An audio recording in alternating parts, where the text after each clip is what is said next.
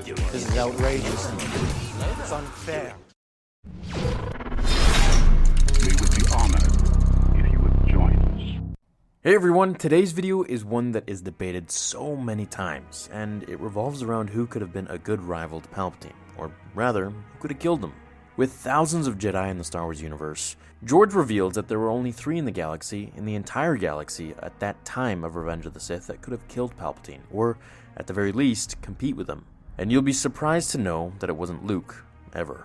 The info from making of Revenge of the Sith reads, the actors rehearse in their dressing gowns, and then adjourn for final costume adjustments, while Lucas and Noel continue to examine the footage. When Palpatine easily strikes down Mace's three associate Jedi at the outset of the scene, Noel says, "Look at this, Mace brought the B-team."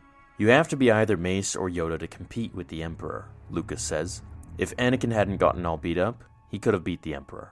So as we can see, if Anakin had avoided that whole fight with Obi-Wan, or at least beat him without taking damage and, you know, getting all beat up, then he could have killed the Emperor, or at the very least had a very good fighting chance against him, depending on the timeline that he did this. I believe at the very end of Revenge of the Sith, he could have gone back to the ship, grabbed Padme, and when she woke up, she'd be alright because, you know, he was right there. Then gone to meet Palpatine and possibly killed him. I could really see that happening, especially if he was tired after his grueling all-out duel with Yoda.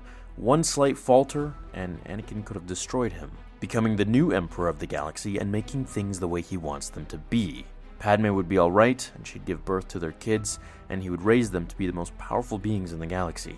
It really all came down to that duel on Mustafar. If only his arrogance didn't best him. He would have changed the fate of the galaxy because, you know, Obi-Wan was tiring out. He could only keep up for so much longer against Anakin, where inevitably, the same thing that happened to Qui-Gon would have happened to him, and his stamina would have shifted, and Anakin would have taken the opening to kill him immediately.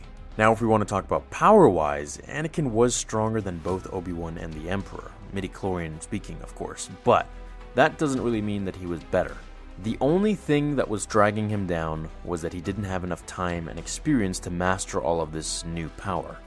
It's like someone has a really fast car, but if they suck at driving, then a person with a lesser car will beat them if they're more experienced. One power that I wish Anakin had used in the movies that we never got, unfortunately, was Force Lightning. I mean, that guy got robbed of one of the coolest Sith powers ever. And once in his mechanical suit, the ability to use the power was pretty much gone forever, especially in that thing. So it's cool to know and see that there's proof of George saying that Anakin could have killed the Emperor. I know it's been floating around the internet a lot, but I just thought I'd put like an official canon explanation of it from George's mouth, or, you know, from his quotes, from his book. I guess now we'll have tons more theories and things to talk about, so thank you for watching everyone. If you think Anakin could have killed the Emperor, then let me know below. How do you think he would do it? Have an awesome rest of your day, and I will see you all in the next episode of Star Wars Theory. Until then, my fellow Jedi and Sith friends, remember, the Force will be with you always. Now, fulfill your destiny.